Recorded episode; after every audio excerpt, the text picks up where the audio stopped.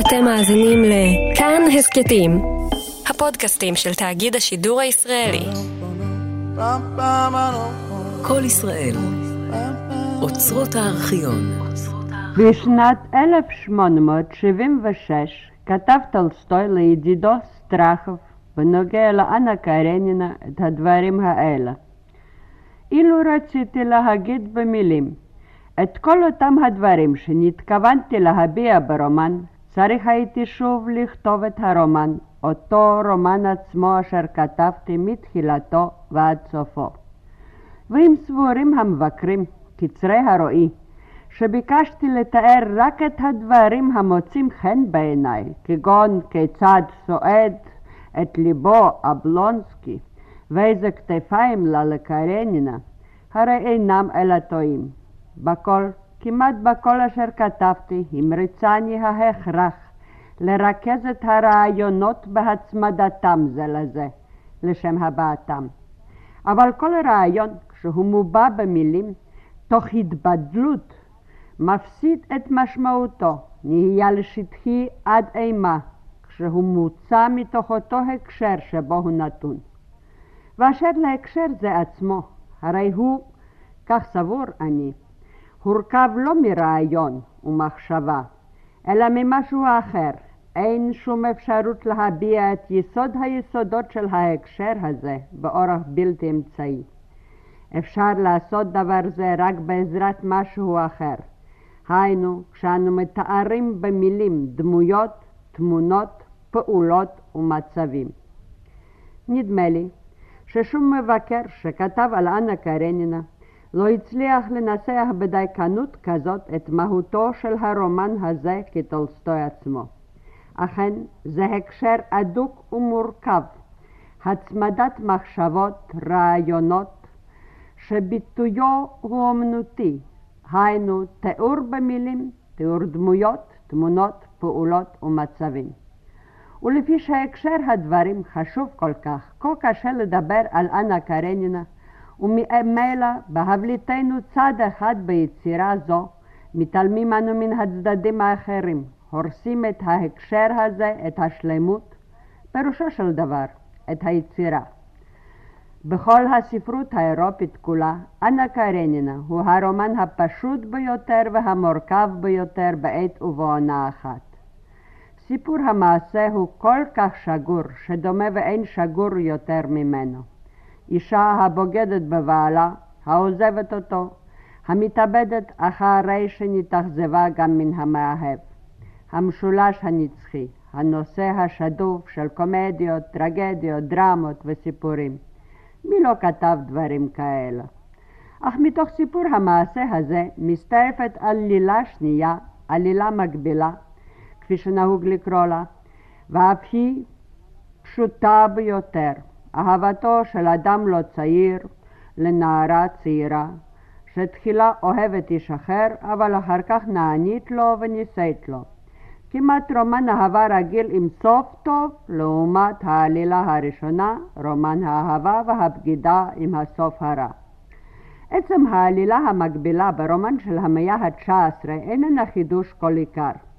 כבר קראנו דברים כאלה לעיתים קרובות ברומנים האנגליים. הנה למשל ביריד ההבילות של תקרי, עלילת בקי שרפ בצד עלילת האהבה של אמיליה וג'ורג' אוסבורן. או במידלמרץ' לג'ורג' אליוט, עלילת השלושה, דורותיה, קזבון, לדיסלס, לעומת לידגייט ורוזמונד. יש אפילו דמיון מה בהגבלת העלילות הללו. בכל שלושת הרומנים מתוארת כביכול אישה שאהבתה תמה וישרה, לעומת אישה אחרת שאהבתה איננה כשרה מאיזו בחינה שהיא. ואף על פי כן, אנה קרנינה הוא רומן מסוג אחר לגמרי, ועולמו אחר, ודרך כתיבתו ודרך ראיית עולמו שונה ואחרת ומורכבת לאין ארוך יותר, וההקשר, ההקשר ההדוק בין שתי העלילות שונה בתכלית. בשעה שכתב טולסטוי את החלקים הראשונים של אנה קרנינה בנובמבר 1873, רשם ביומנו בעודי נער הכילותי בטרם עת לנתח את הכל ולהרוס ללא רחמים. לעתים קרובות נפל עליי פחד. סבור הייתי, לא יישאר לי שום דבר שלם ולא נפגם. והנה אני מסכין והולך, אך יש לי יותר ערכים שלמים ולא פגומים מאשר לבני אדם אחרים. ואכן, שלמות הייתה בו בטולסטוי בימים ההם, אך בשלמות זו, בערכים שלא נפגמו, היו גם כל סימני ההרס. הוא כתב רומן על אהבה, כדרך שעשו זאת רוב הסופרים שכתבו אז רומנים. הוא אמר אפילו פעם אחת שההרגשה המרכזית שהייתה לו בשעה שכתב את הספר הזה הייתה אהבת המשפחה, המשפחתיות. ואף על פי כן עומד רומן זה בסימן התפוררות ומוות, לא פחות מאשר בסימן שלמות החיים.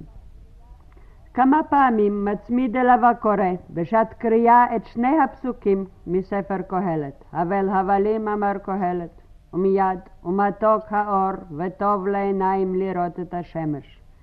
גם זה, וגם זה אמר אותו אדם עצמו. לפנים קראו לו קהלת.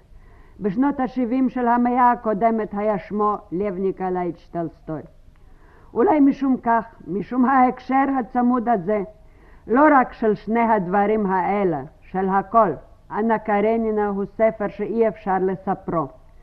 אם ישאלו אדם שקרא לפני שנים אחדות את החטא ועונשו של דוסטויבסקי, מה הוא זוכר מתוך הספר הזה, אפשר לומר בביטחון שהוא ימנה את הסצנות העיקריות שבעלילה.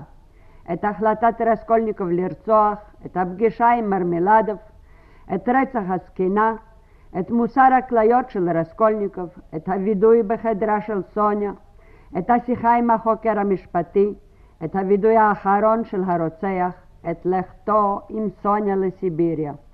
הכל כמעט כסדרו. אם ישאלו האדם מה הוא זוכר מאנה קרנינה, היינו במה הוא נזכר קודם כל, תהיה התשובה שונה בתכלית. ודאי יגיד קודם כל את דמותה של אנה, אולי את החיוך שלה שהיה עולה בשפתיה כשכיבתה אותו בעיניה, והיה נדלק בעיניה כשמחתה אותו משפתיה. אולי את אנה בנשף עם שמלת הקטיפה שלה וזר אמנון ותמן, הקטן והפשוט קישוטה היחיד. את האביב של לוין באותם הימים המופלאים אחרי הפסחא, כאשר אחרי שלושה ימים של ערפילים עבים שבאו כביכול לכסות את התמורות הגדולות הנעשות בטבע, פרצה פריחה מטורפת זו, והעגל והילד היחף רצו לשדה. את נסיעתה של אנה ברכבת, את הנסיעה הראשונה המאושרת, והשנייה הנוראה לפני ההתאבדות. את ההתאבדות, את סצנת מרוט הסוסים, את תמונת הקציר של לוין, את וידוי האהבה של לוין וקיטי, את הנסיך שצ'רבצקי הזקן בסודן בשעה שהוא מביא מתנות למשפחה, את פרק הלידה וחבלי הלידה של אנה, את מותו של ניקולאי לוין, ועוד ועוד. ותמיד לא על פי הסדר, ואפילו לא על פי ערך פרק זה והתייחסותו לסיפור המעשה, אלא על פי איזה סדר אחר חשוב יותר, כדרך שאנו נזכרים בחיינו שלנו, כדרך שאנו זוכרים אנשים שהכרנו מקרוב, כדרך שאנו זוכרים נופים שראינו בנעורינו, או מחשבות שייסרו אותנו, או חלומות וסיוטים שחלמנו. אי סדר זה שבזיכרונותינו נובע מן ההכרה שנשארת בנו אחרי קריאת ספר זה, והיא שחיי אדם הם לא הוכחה מפורשת של רעיון אחד מסוים, של אידאה אחת הבולטת והנבדלת מכל יתר החוויות והמחשבות שלנו, כברומנים של דוסטויבסקי, שחיי אדם אינם הקשר של עלילה מסוימת בהמשכיותה, כברומנים על גיבורים והמאורעות החשובים בחיים אלה. אינם שורה של הרפתקאות מעניינות ומרתקות כברומן הפיקרסקי. חיי אדם גם אינם מתרכזים באפיזודה אחת עיקרית, אלא כוללים שפע של חוויות, התרשמויות, מחשבות ותגובות. ואף על פי כן אין אנו שרויים בתוהו ובוהו, ואין לפנינו יצירה כאוטית, חסרת משטר וסדר, אדרבה. ההרגשה על אף הכל היא ההרגשה של הרמוניה, של הישג אומנותי היודע והמתכוון לתת צורה לעולם המתואר. אלא שוב, הצורה היא אותו הקשר צמוד של דברים שונים שעליהם מדבר טולסטוי במכתב שהבאנו בראשית השיחה. מבחינת בניינו של הרומן יש בו אפילו כמין סימטריה. הרומן מתחיל בתיאור חיי משפחה, משפחת אובלונסקי ודולי, ומסתיים בתיאור חיי משפחה, משפחת לוין וקיטי, אחותה של דולי. בעלילת אנה, כפי שציינו רבים, המסגרת היא המסע ברכבת. האסון שקרה בהגיע הרכבת למוסקבה בראשית הופעתה בספר, והרכבת העוברת עליה והרומסת אותה בסוף חייה.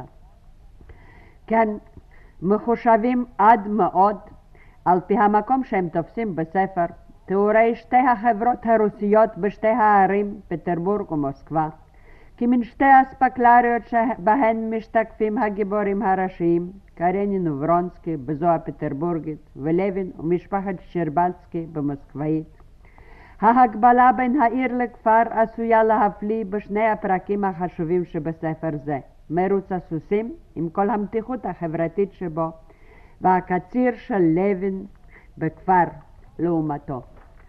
ואף על פי כן יודעים אנחנו, כמו שידע קרנין באותו לילה בדירתו הריקה, בטרם תחזור אנה מן המסיבה בביתה של ביצית טברסקיה, שבה נתעוררה אמונתו של קרנין, נתערערה האמונה במהלך החיים הסדיר והאוטומטי של חייו, יודעים אנו כמוהו שהחיים הם אותה תהום שאין למוד אותה, שעל עברי פתהום זו מהלכים אנחנו.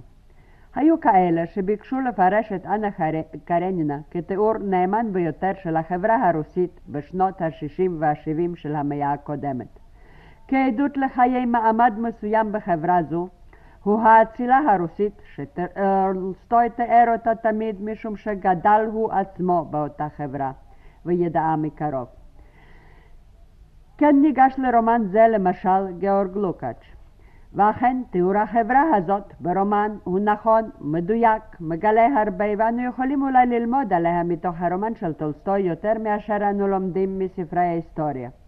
רואים אנו כאן את המשפחה האצילה השומרת על המסורת הרוסית המעודנת ברוח, באורח חייה, משפחת שרבצקי, את המשפחה המתפוררת, אובלונסקי, קרנין, את הפקידות הגבוהה בדמותו של קרנין, את הצבא בדמות ורונסקי, את בעלי האחוזה, לוין, את האינטליגנציה, קזנשוב.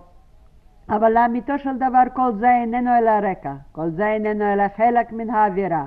אמנם המותר והאסור בחברה זו קובע הרבה ביחסים שבין אנה וברונסקי, אך עולמה הפנימי של אנה קובע לאין ארוך יותר, שכן רואים אנו שבאותה חברה עצמה, בצי טברסקיה, עושה מעשים הדומים מבחינה חיצונית מאוד למעשה שעשתה אנה. בעל יש לה ומאהב יש לה, וכל זה איננו גורר אחריו שום תוצאות לגבי החברה ולגבי בצי עצמה. העניין הוא לא בעובדות החיצוניות, בקבלת עול של טקסים מסוימים ושמירת צורות. העניין הוא בעומק הרגש, בשיותו של החי, המרגיש בכוחה החיוני של התשוקה. טולסטוי רומז על כך בתיאורו את תגובת אמו של ורונסקי, שאיננה איסטניסט בעניינים שבינו לבינה, כאשר היא נבהלת מתוך חשש שבנה נסתבך באהבה אמיתית, ההדגשה על האמיתית. זהו דבר הפורץ את עניין החברה, הרבה יותר מאשר החברה הזו עצמה סבורה. טולסטוי יודע, השאלה היא שאלת אהבה וחיים, וחיים ומוות, והכל איפה הולך אל מעמקי הטרגדיה האנושית מאז ומעולם. ואכן השאלה על טהרת המשפחה של דין אישה בוגדת בבעלה העסיק את טולסטוי מאוד כאשר כתב את הספר הזה, ואף המוטו שלו. הפסוק מן האבנגליון העומד בראש מוכיח כביכול שדבר זה הוא העיקר בו. וכך ניגשו לרומן זה רוב המבקרים שכתבו עליו. אבל לאמיתו של דבר, גם זה איננו העיקר בו. העיקר הוא אותה הרגשה אינטנסיבית של חיים, שישנה בו באדם כל זמן שהתייחסותו אל עצמו uh, כוללת גם יחס חי אל הסובב אותו, אל זולתו, אל הטבע, אל הערכים האמיתיים של העולם. ולעומת זאת, ברגע שניתק היחס הזה, מתבטלת החיות שבאדם, והוא נהפך למת בחייו, או ממית את עצמו בפועל ממש, כדרך שעושה זאת אנה. אהבתה של אנה לברונסקי מסתיימת באורח היום כל כך, לא רק משום שהיא אוהבת אה, והיא אישה נשואה, אוהבת גבר שאיננו בעלה, אלא משום שהאהבה הזאת היא לאהבה האוכלת את עצמה. אהבה המנתקת אותה מכל דבר שהיה קרוב לה קודם, שהאמינה בו, שהאהבת הוא. זוהי אהבה שאין לה המשך או פרי. טולסטוי מראה דבר זה ביחסה של אנה לשני ילדיה, בנה סיריוז'ה, אף כי הוא בנו של קרנין, של אדם אשר מעולם לא אהבה אותו, קרוב לה, אהוב עליה.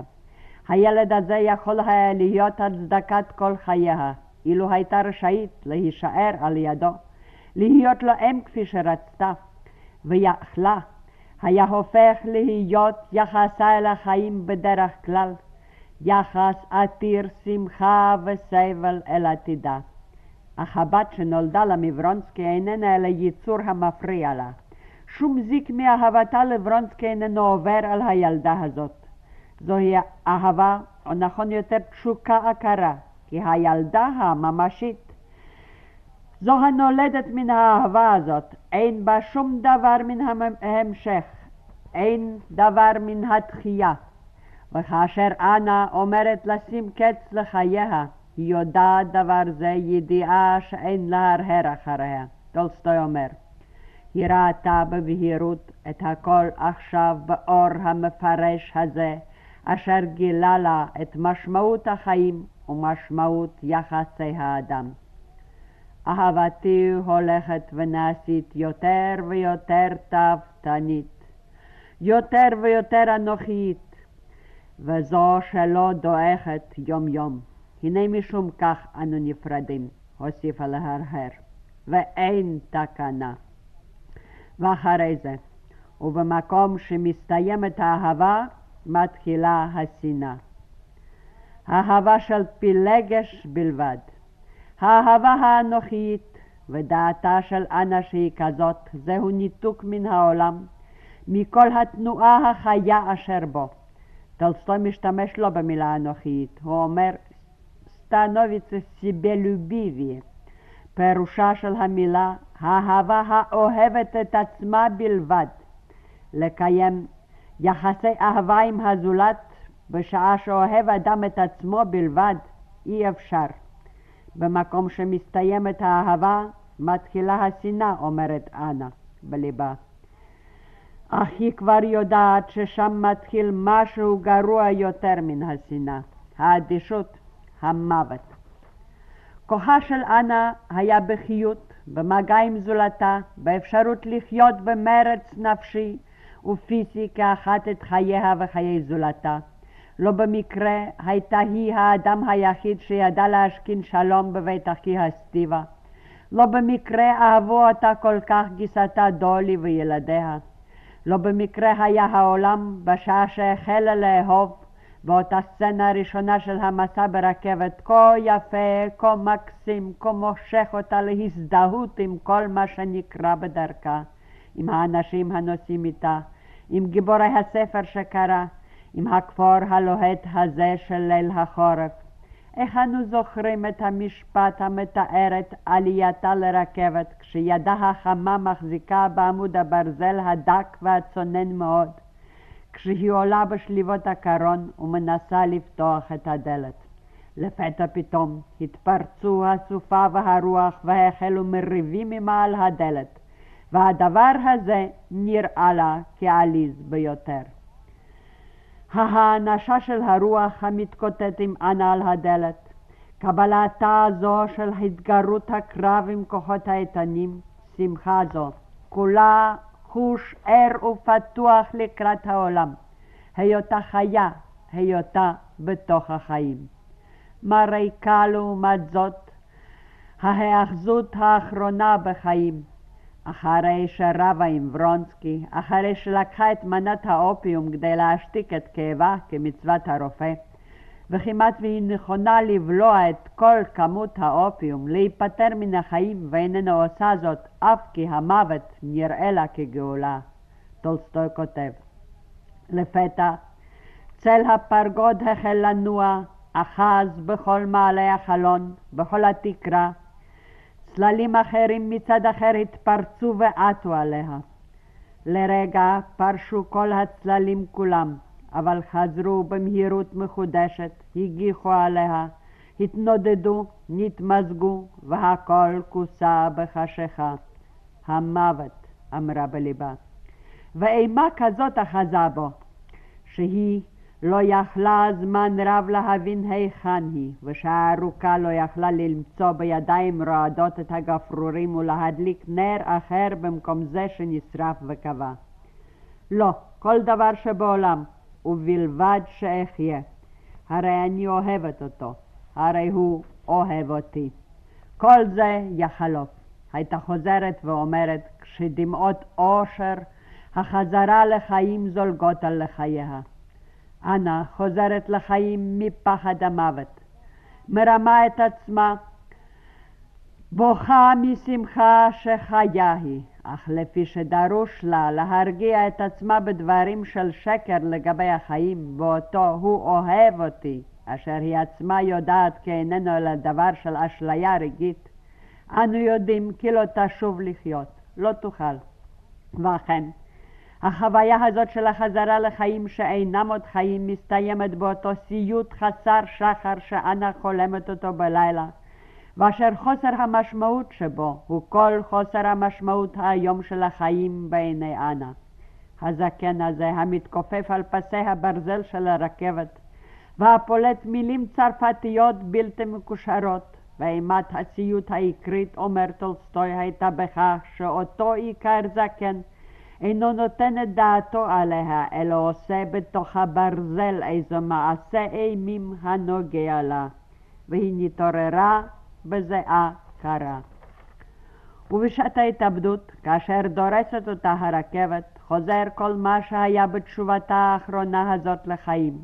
העיקר הזקן במלמלו משהו, עשה את מעשהו עם הברזל. והנר, הנה, שוב אותו נר שגיששה אחריו בקושי כזה מצא אותו כדי להדליקו מחדש. והנר שלאורו קרא את הספר המלא חרדות, מרמה, צער ורשע, נתלהט באור חזק יותר מתמיד, והאיר לפניה את הכל מה שהיה שרוי קודם באפלה, פצפץ, דעך וקבע לעולמים.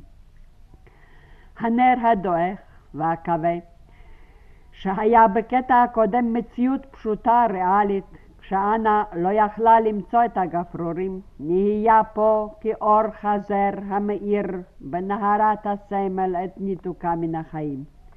את הנר הזה עלינו לזכור בקוראנו את אנה קרנינה. כי הוא אולי הדבר הפותח לפנינו אותו עולם סמוי שטולסטוי ביקש להביאו. אנה קרנינה הוא לכל הדעות רומן ריאליסטי, רומן של הסתכלות בממשות החיים. אך בשביל טולסטוי ממשות החיים מעולם לא הייתה מגולמת אך ורק במציאות החיצונית. הגלוי הוא איננו הכל. העולם סמוי מן העין, מלא הסתרים. עולם זה שלוין איננו יודע לפרשו בהביטו אל הכוכבים בפרק האחרון שבספר, אף כי נהירים לו חוקי האסטרונומיה. עולם שמתגלה רק בהקשר התיאור של האומן, כדי לשאול אותנו שאלות חדשות, לחוד לנו חידות חדשות. הוא עולם חייהם של אנה, של לוין, של אחיו ניקולאי, של קיטי, הפשוטה והתמה. עולם הסמל של הרומן של טולסטוי, הנר המאיר אותו בפרק התאבדותה של אנה.